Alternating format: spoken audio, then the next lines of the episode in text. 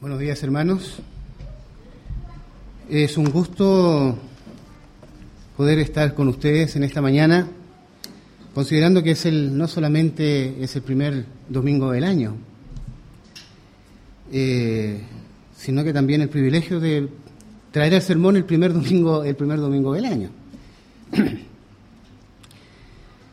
Eh, el tema que traigo hoy día es un tema que tiene que ver con el siervo de Dios, con aquellos hombres que están en todo el mundo predicando la palabra de Dios. Cuando uno piensa en Dios como Padre, inmediatamente yo digo que soy su hijo. Cuando pienso en Él como redentor, inmediatamente pienso que Él fue el que me compró con precio de sangre. Cuando pienso en Él como creador, también se me viene a mi mente que es hechura suya soy. Cuando lo veo a Él como rey, también entiendo que estoy reinando con Él. Pero cuando lo veo a Él como Señor, debo entender que entonces yo soy un siervo. O sea, un criado.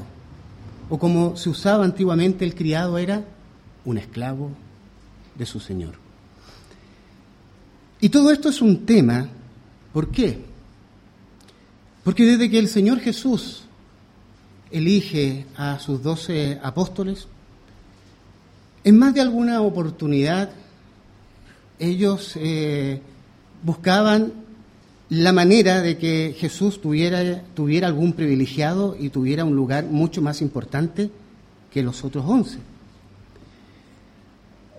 Cuando el Señor elige a estos hombres, son hombres con diferente carácter, diferente personalidad, oficio, educación, etc. Pero ¿qué es lo que esperaban los discípulos de Jesús? Que estableciera un reinado terrenal en el cual habrían diferentes grados de autoridad y de honor. Y si ellos estaban viendo al reino de esa manera, sin duda que ellos tenían que marquetearse ¿ah? y mostrarse para ver quién era el mejor de los dos. Teniendo en cuenta esto, este tema lo desarrollaré en tres puntos. El primero, ¿cuál es la intención? Segundo, cuestión de actitud. Y tercero, lo que debo saber. Quizás el resultado de todo esto ya lo sabemos. Que Jesús, antes que fuera arrestado y llevado a la cruz, él hizo un acto para que ellos pudieran entender de una vez por todas qué es lo que era el servicio y qué es lo que es un ser un siervo cuando le lava los pies a sus discípulos. Es la manera más humilde de que aquel que es grande viene a servir. ¿Cuál es la intención? ¿Cuál es la intención que había en los apóstoles?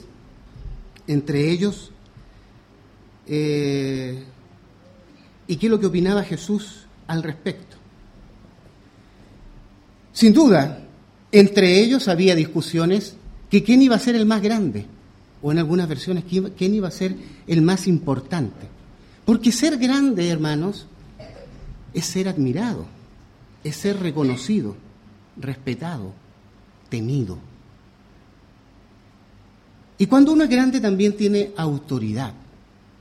Y tener autoridad muchas veces se usa para someter, para controlar, para imponer, para juzgar, para castigar.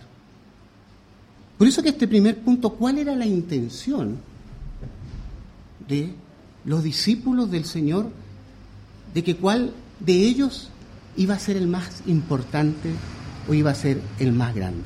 Les invito a que abran su Biblia en el libro de Mateo, capítulo 20, verso 20 al 28. Mateo capítulo 20, verso 20 al 28. Entonces se le acercó la madre de los hijos de Zebedeo con sus hijos, postrándose ante él, pidiéndole algo. Él le dijo, ¿qué quieres? Ella le dijo, ordena que en tu reino se sienten estos dos hijos míos, el uno a tu derecha y el otro a tu izquierda. Entonces Jesús respondió, dijo, ¿no sabéis lo que pedís? Podéis beber del vaso que yo he de beber y ser bautizados con el bautismo con que yo soy bautizados. Y ellos dijeron, ¿podemos? Él les dijo, a la verdad de mi vaso beberéis y con el bautismo con que yo soy bautizado seréis bautizados. Pero el sentaros a mi derecha y a mi izquierda no es mío darlo, sino aquellos para quien está preparado por mi Padre. Una vez que Jesús respondió a la inquietud de la madre de estos dos discípulos. El libro de Marco dice que directamente sus discípulos se lo pidieron. Lo más probable es que la madre se lo pidió y ellos también estaban presentes ahí solicitándolo. ¿Qué pasa en el verso 24 con los otros? Dice, cuando los diez oyeron esto, se enojaron contra los dos hermanos. ¿Por qué se habrán enojado? por la petición misma o porque se le, había, se le habían adelantado quizá a una petición que también estaba dentro del corazón de ellos?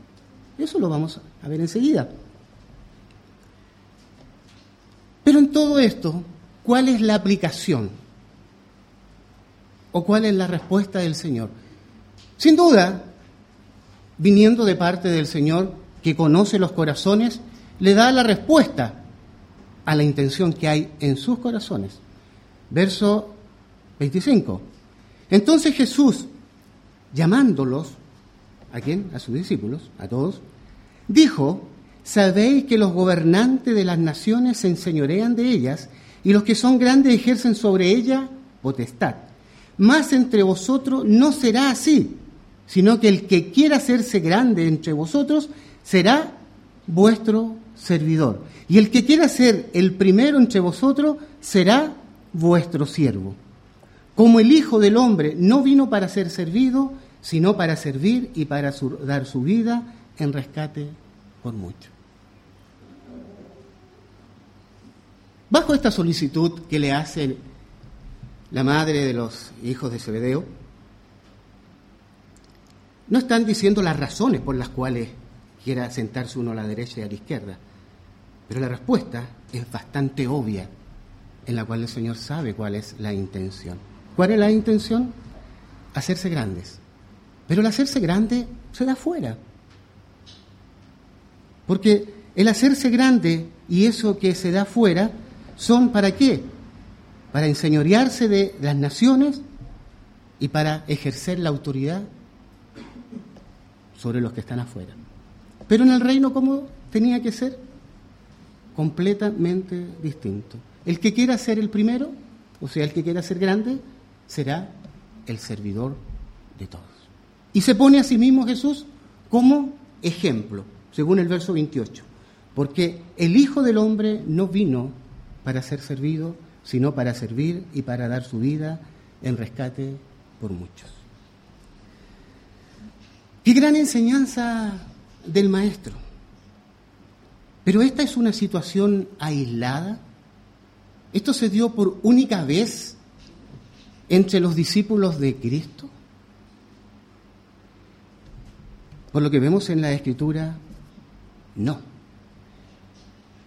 Y si entendemos entonces de que el ser el más importante, el ser el más grande en el reino, es en realidad ser el servidor de todos, entonces debemos entender que esto es un asunto de actitud es una cuestión de actitud pasando al siguiente punto.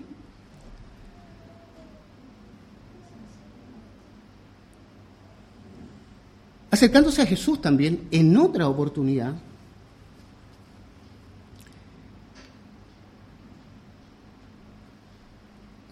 le preguntan a Jesús, oye, tú que nos has visto, que nos conoces, ¿quién crees que es el mayor? ¿Quién es el más importante? considerando, estoy poniendo en el caso de los discípulos, que soy el más fiel, soy el mejor obrero, siempre el que estoy más dispuesto. Y uno por allí dijo, incluso estoy dispuesto a dar mi vida por ti.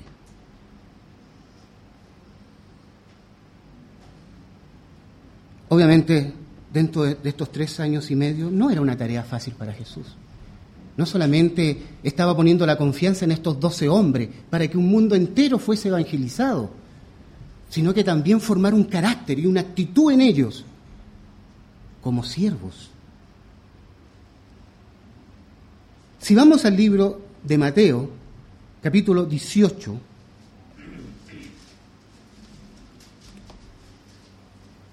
verso 1 en adelante, dice, en aquel tiempo los discípulos vieron a Jesús diciendo, ¿quién es el mayor en el reino de los cielos? Aquí ya no es una petición de una madre y de dos discípulos, eh, ya es una discusión entre ellos. ¿Quién es el mayor en el reino de los cielos? Y llamando Jesús a un niño lo puso en medio de ellos.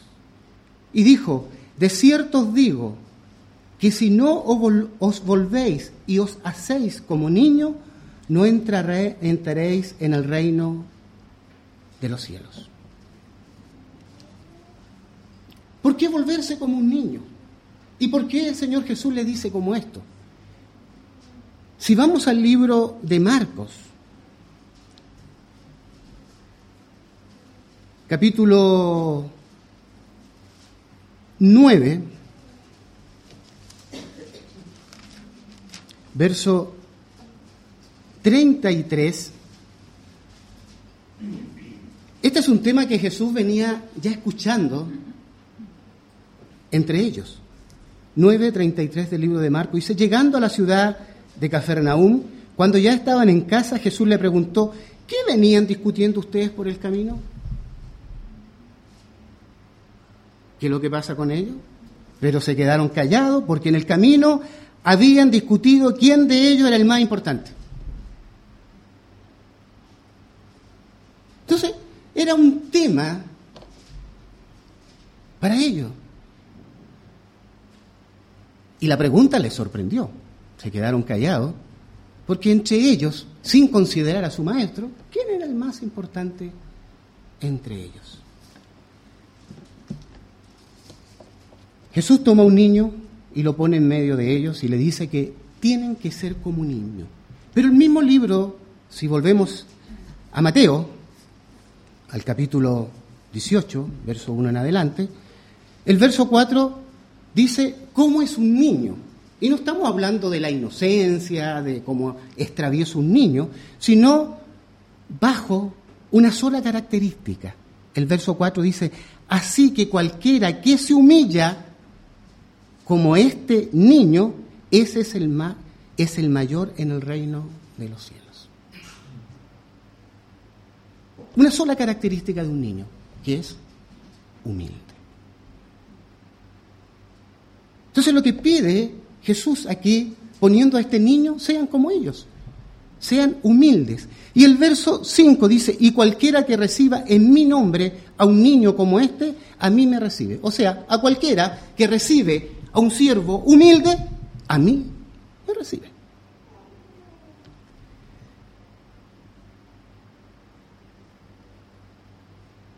Por eso que puse anteriormente, quizás los discípulos pensaban entre ellos, yo soy el más fiel, yo soy el mejor, el que más sabe, el que más entiende. Y como dije, uno dijo, estoy dispuesto hasta morir por ti qué lealtad.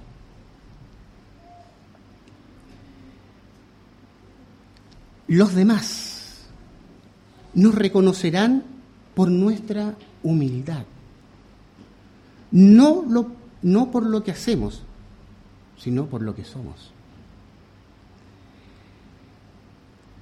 Pero ¿cómo poder tener esta humildad?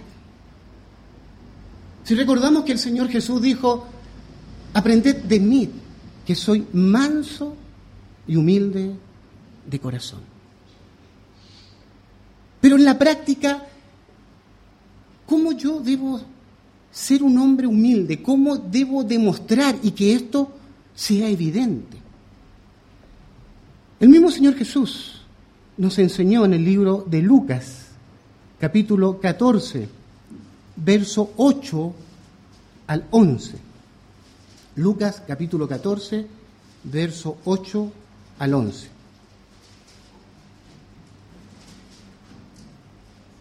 Y esta es una ilustración para entender de cómo debemos ser reconocidos y bajo qué atributo.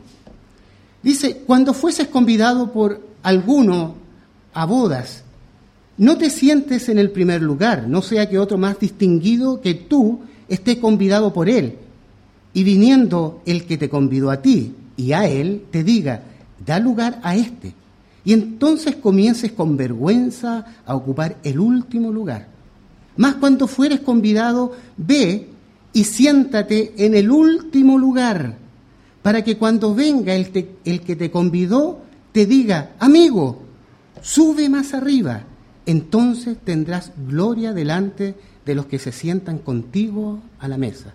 Porque cualquiera que se enaltece será humillado, y el que se humilla será enaltecido. Si los discípulos buscaban algún tipo de reconocimiento o quién quería ser el más importante, la manera era de aprender lo que es la humildad. Y es claro ejemplo de esto. Aquí los discípulos estaban haciendo mucho ruido y ya venían de tiempo con esto.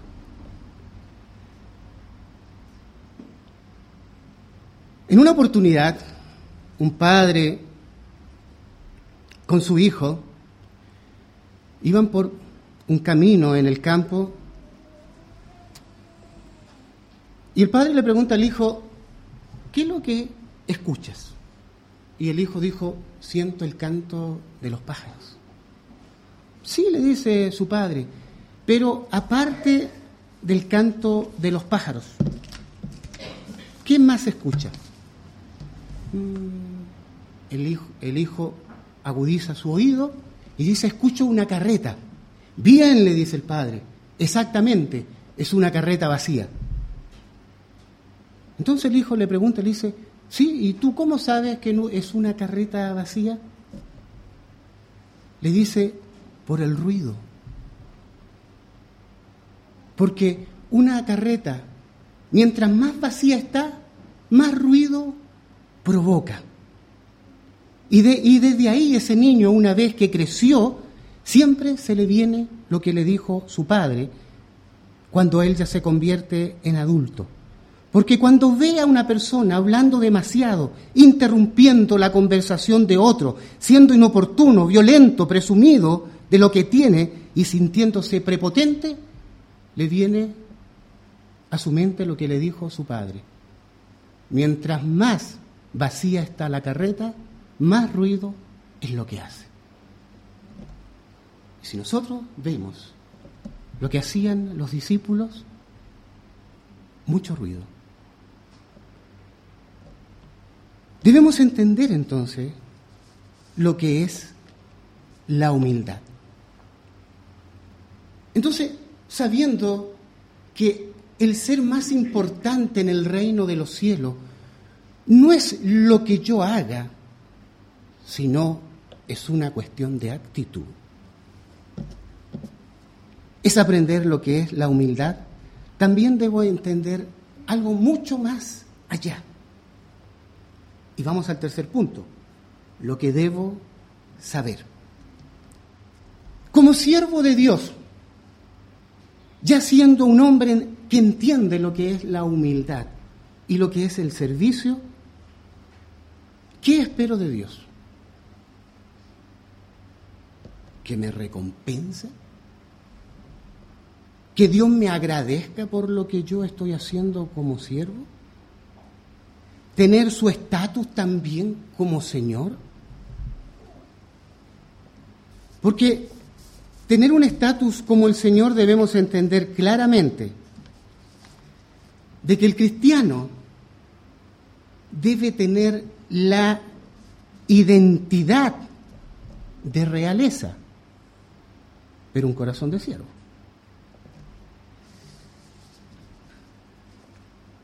¿Qué debo saber de mi condición como siervo de Dios?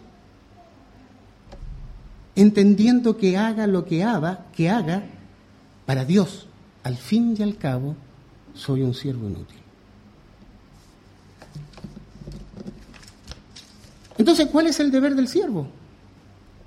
Les invito a que abran su Biblia en el libro de Lucas, capítulo 17, versos 7 al 10. Lucas capítulo 17, versos 7 al 10. Sin duda, el trabajo como siervo es un trabajo muy fatigoso. Lucas 17, del 7 al 10, el verso 7 dice, ¿quién de vosotros, teniendo un siervo que ara o apacienta ganado, al volver él del campo, luego le dice, pasa, siéntate a la mesa? El Señor nos enseña con esta ilustración de cómo es un siervo. Y usa una hipérbole o una exageración acá. Y pone a un siervo en el lugar con un trabajo muy fatigoso, a pleno sol, arando o apacentando ganado. Por lo tanto, este siervo no puede esperar tener el mismo estatus de su señor, porque al volver del campo luego le dice, pásase, pásate y siéntate a la mesa. ¿El Señor le está dando un trato igualitario a este siervo? Inmediatamente da la respuesta en el verso 8. No le dice más bien, prepárame la cena y ciñete y sírveme hasta que haya comido y bebido y después de esto come y bebe tú? Un trabajo fatigoso, pero aún después de terminar la jornada de un trabajo fatigoso, ¿qué es lo que le espera a este siervo? ¿Descanso? ¿Sentarse a la mesa con su Señor? Todo lo contrario, más trabajo, porque después que termina su jornada laboral, ¿qué es lo que le va a decir el siervo? Prepárame la cena, ciñete y sírveme hasta que haya comido y bebido. Por lo tanto, un siervo tiene que ser 24-7. O sea, trabajar las 24 horas y los 7 días de la semana.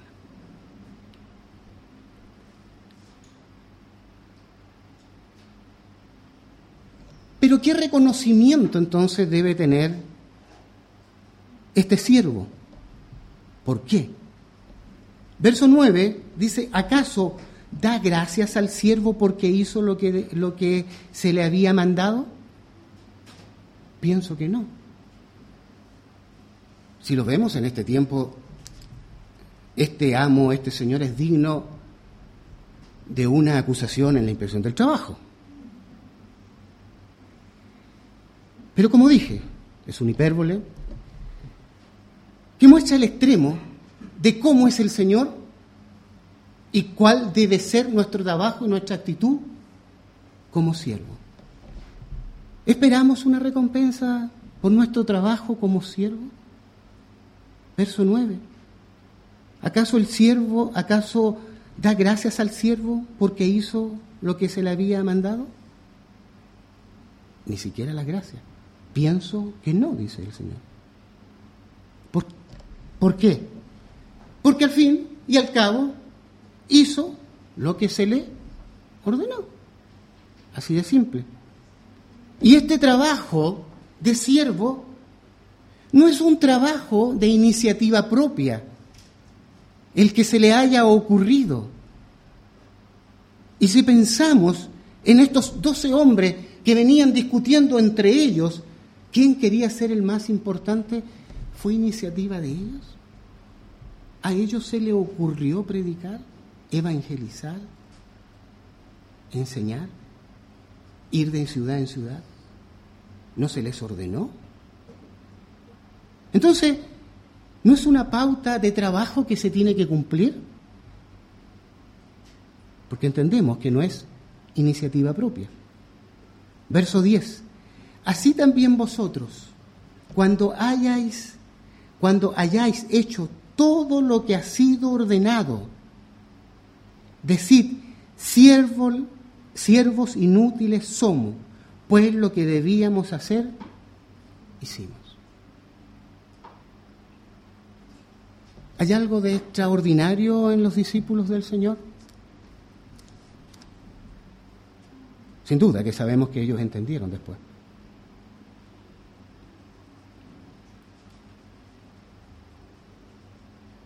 Por lo tanto, como siervo, ¿cuál debería ser nuestra aspiración?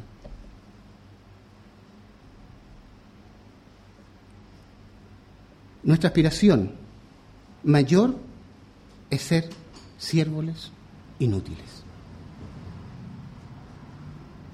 Porque a veces ni siervos inútiles somos.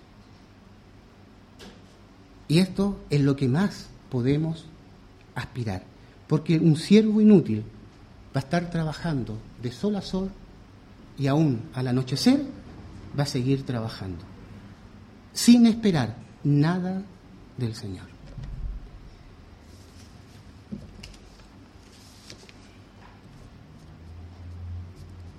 Pero esto es tan frío como suena, es tan frío como lo dice la Escritura. Si bien estas enseñanzas son para que aprendamos como siervos de Dios, que estamos sujetos a un Señor, porque la palabra siervo, la verdad, es un eufemismo, porque lo correcto en griego es esclavo, somos esclavos del Señor. Y un esclavo tiene derecho a pataleo. Un esclavo tiene el derecho a reclamar, a pedir recompensa, a que se le dé la gracia siquiera. Por eso el Señor usa esa exageración y entendamos, y entendamos cuál es nuestra posición como siervo y entendamos cómo debemos servir.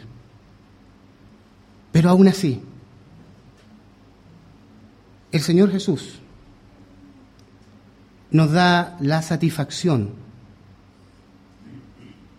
y una promesa de cómo va a ser con esos siervos que aprendieron a que ser siervo es ser un hombre humilde, una persona que no busca reconocimientos, que no busca nada, sino que simplemente el servir. Y ahí otra vez enlazo lo que dije en un comienzo, ya que al final, cuando ya Jesús iba a morir, le quedaba una sola cosa por hacer, lavarle los pies a su discípulo, para que una vez por todas entiendan lo que es el servicio. Para concluir con esto, les invito a que vayamos al libro de Lucas, capítulo 12, verso 35.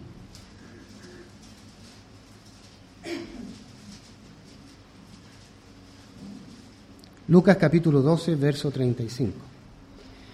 Estén ceñidos vuestros lomos y vuestras lámparas encendidas, y vosotros sed semejantes a hombres que aguardan a que su Señor regrese de las bodas, para que cuando llegue y llame, le abran enseguida. Bienaventurados aquellos siervos a los cuales su Señor, cuando venga, halle velando. De cierto os digo que se ceñirá y hará que se sienten a la mesa y vendrá a servirles.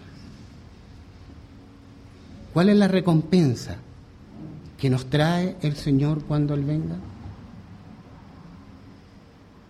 Que Él mismo nos hará sentar a su mesa y quizás todo lo que queríamos en esta vida, el respeto, el, reconocimiento, los honores, lo vamos a obtener un día con Él. cuando nos siente a la mesa y Él mismo venga y nos sirva. Y si analizamos bien este texto y enlazándolo con lo que, con lo que ya hemos leído, no solamente somos siervos que trabajan de sol a sol, con un sol fatigante, cumpliendo una jornada laboral y después seguir sirviéndole al Señor, sino que también este, este texto de Lucas 12, del 35 en adelante, nos llama a estar siempre despierto, siempre vigilante, siempre a la espera de nuestro Señor, porque sabemos que si nos mantenemos así, hermanos amados, Dios mismo nos va a dar la recompensa. Que el Señor Jesús les bendiga.